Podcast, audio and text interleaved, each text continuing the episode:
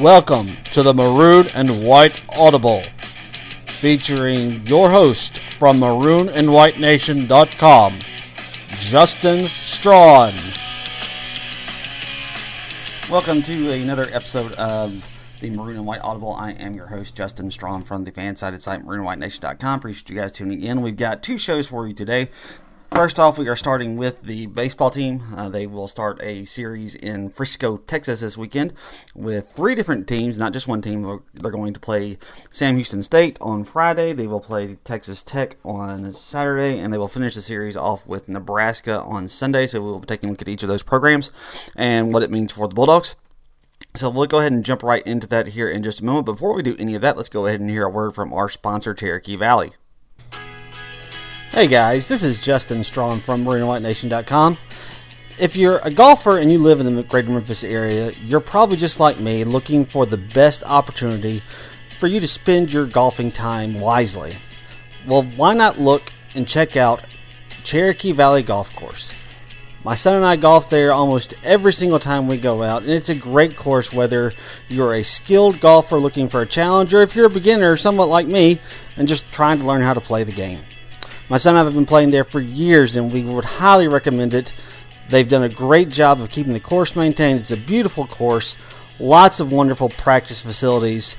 No reason that you shouldn't be out there honing your game. So, if you're in the Olive Branch area or in the greater Memphis area, give Cherokee Valley Golf Course a look and go ahead and tell them I sent you. That's Cherokee Valley Golf Course. You can call them at 662 893 4444 or you can book a tee time online at olivebranchgolf.com.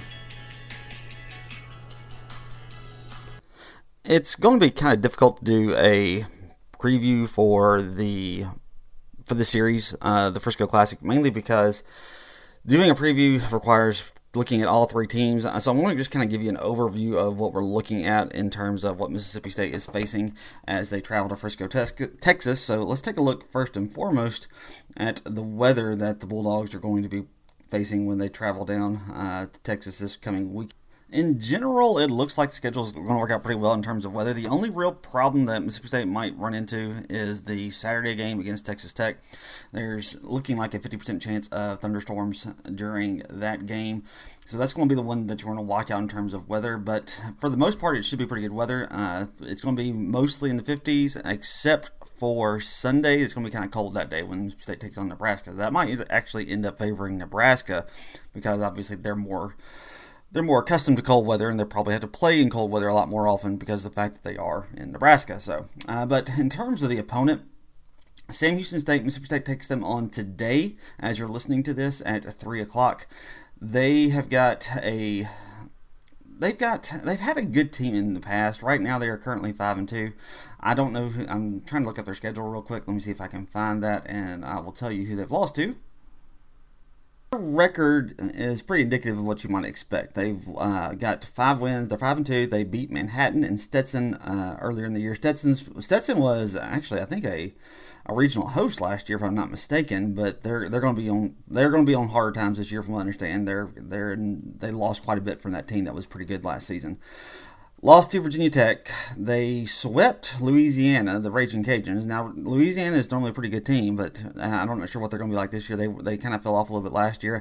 They may continue be continuing that slide this year, and then they lost uh, to Texas on Tuesday, 10 to three. So that's what they that's where they come in. I'm assuming that Mississippi State is going to win their game against Southeastern Louisiana, uh, so they should come with one loss. Maybe I'm wrong about that, but I think they'll I think they're going to be okay. I'm having to record this before the game actually takes place. So if you're listening and wondering why I'm not commenting on that game, that would be why. But uh, Sam Houston State, they're like they they're not necessarily always a pushover, but they're they're a good team. They're a good solid team. Uh, they don't do any so far this year. They haven't done anything really particularly well. They're okay hitting the ball. They've uh, they hit 261 on the year. They've got nine home runs, which is pretty good. Mississippi State, I think, has right about the same amount, if I'm not mistaken. Yeah, let's see. They've got 10 home runs. So, yeah, they've hit, about the same amount of home runs as that Mississippi State has hit, has hit this year. And, uh, you know, like I said, their runs, they're they've got 46 runs in seven games, so they're scoring some runs, which is really good for them. Uh, but they just don't seem they don't seem to get a lot of hits at one time. Uh, the pitching wise, they're not that great. They've got a 5.08 ERA right now. Their best starter is Hayden Wesneski. He has a 270 ERA. Uh, he has been by far the best pitcher that they have had.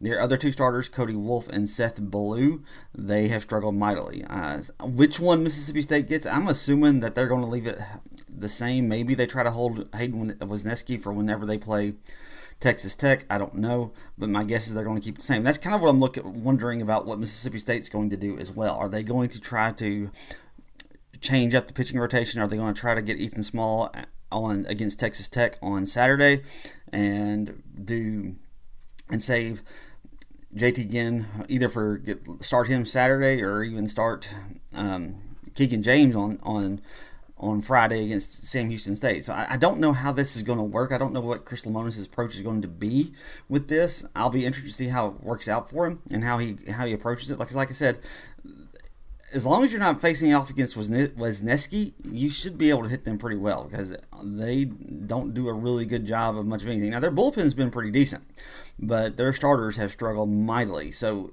you should be able to beat Sam Houston State. You should be able to win that one relatively easily. Same thing can be said about Nebraska.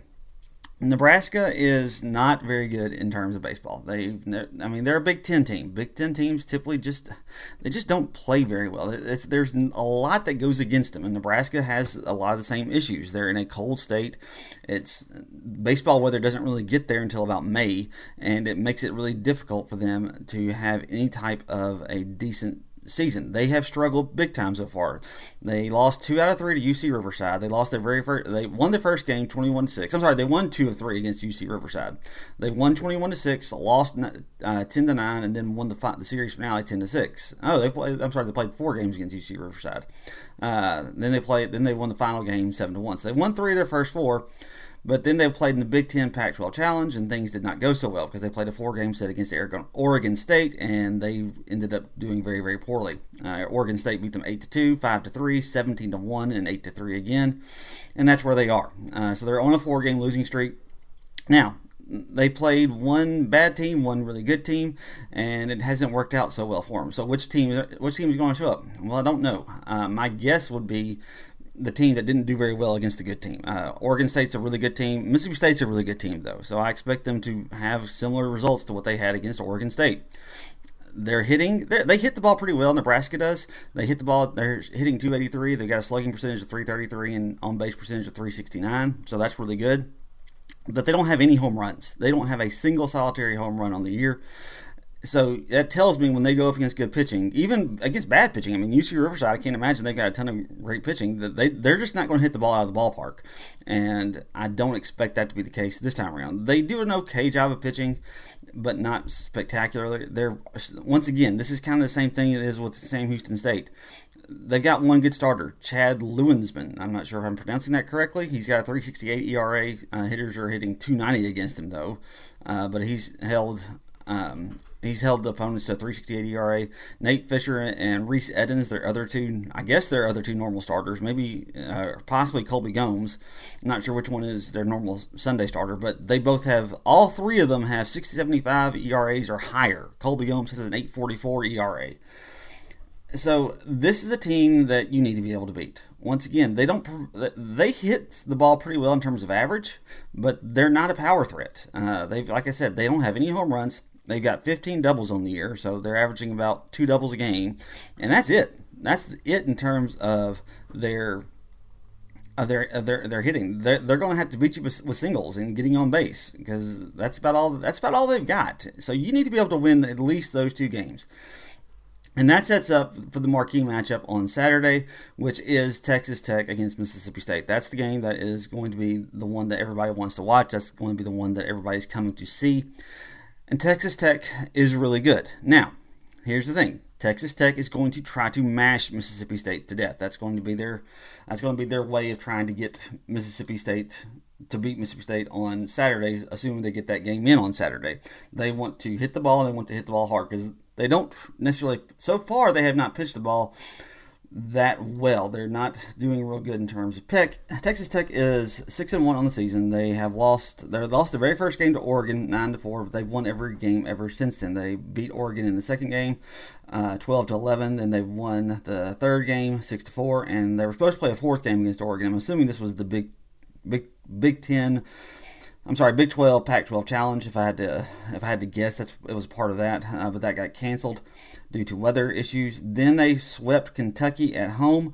Uh, they beat Kentucky seven to four in the first game, ten to seven in the second game. They scored. They had two innings in both of those games where they scored six runs to either take the lead or to put Kentucky away.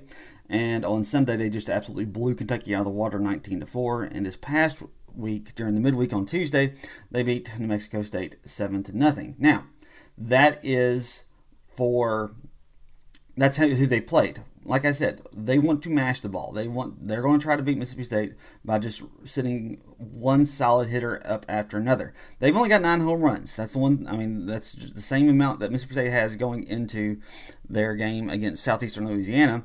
They've got the same amount of home runs Mississippi State does, but and they've only got 15 doubles they just get on base and they just continue to do so left and right, left and right. They just put one really good hitter after another. They've got a total of one, two, three, four, five, six, seven, eight, eight players that are currently hitting over 300. They've got a ninth hitting 292.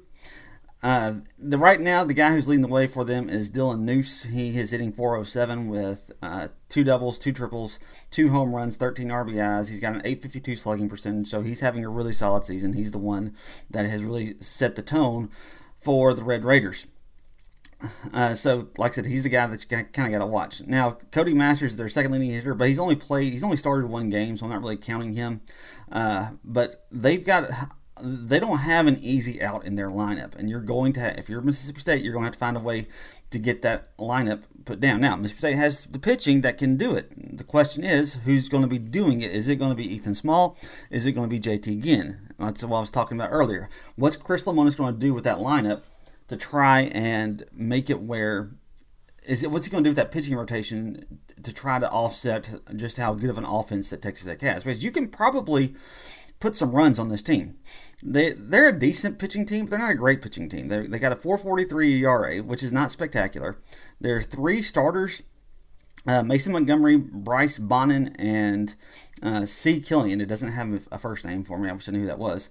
Uh, none of them. They all have ERAs of five or higher. Uh, now their bullpen has been pretty good, and they've kind of relied on it a good bit. But their starters you can get to, and you if, if you're Mississippi State, that lineup needs to get going early against these guys and take advantage of the fact they haven't had just the best outings from their starters look, realistically, if you're Mississippi State, you've got to come out with at least two wins. If you don't lose, to, if you lose to Texas Tech, Texas Tech is a third-ranked team according to Division1Baseball.com. They're ranked in pretty much every single poll that's out there. If you lose to them, it's not that big of a deal it's a big deal though if you lose to them and you lose to Nebraska or you lose to Sam Houston State as well. Those are two games you need to be able to win. You're better than those two teams and you need to be able to win those two games. Losing to Texas Tech wouldn't be that big of a deal, but if you get the win, and I think you can because I don't I, I look, normally this time of the year pitching is going to be ahead of hitting. And I think Mississippi State's good enough pitching that they can do something to shut this this lineup down. So it wouldn't be it wouldn't shock me if Mississippi State goes down to Frisco, Texas this weekend and gets three games. It would not surprise me in the least. But I'm not going to expect it. Uh, Texas Tech is a really good team. I'm gonna, I think Mississippi State's going to win too. Uh, I think they beat Nebraska. I think they beat Sam Houston State. I don't know that they can beat Texas Tech at this point, but I think let me rephrase that. They can beat Texas Tech, but I just don't know that they will at this point. So we'll see how they do with that. Um, but it wouldn't shock me in the least if Mississippi State were able to pull off an upset and go get go to Frisco, Texas this weekend and get three wins. If they do so, you, the Bulldogs are looking really good at this point. Uh, I mean, they're already looking good. So I mean, there's there's nothing, there's no doubt about that. Uh, they're already looking good, but they could be looking really pretty if they end up getting three wins this weekend. Uh, having a win over Texas Tech on a neutral field, that'll be a nice little feather in your cap. And let's be honest, it's not really going to be a, a, neutral field. I don't know where Frisco, Texas is in terms of where it's located to in relation to Texas Tech, but I'm guessing Texas Tech is a lot closer to Frisco, Texas than Mississippi State is. So, uh, should be a good series. Should be fun to watch. Uh, if you're not sure what schedule is, uh, I can give it to you right now. Uh, Mississippi State will play Sam Houston State at 3 o'clock today as you're listening to this. On Saturday, assuming the weather will cooperate, they are the second game. They're scheduled for 6, but if the Nebraska Sam Houston State game goes long, expect that one to uh, go later is expect Mississippi State to start later. Uh, then on Sunday they are the early game at 11 a.m. Uh, TV time. The only thing that is listed is Flow Live. I have no idea what Flow Live is. Uh, so if you want to try to Google that, it's F L O L I V E. Like I said, if you want to try to Google that and find out what it is, then you're more than welcome to do so. But that's about the only thing that I see in terms of being able to watch it. So. Uh, like, like I said, I think Mississippi State needs to get at least they need to get two wins this weekend. If they can get three, that'd be great. Uh, but we'll see how they do, and we'll recap it on Monday or Tuesday of next week when we come back. So appreciate you guys tuning in, and as always, until next time, Hail State.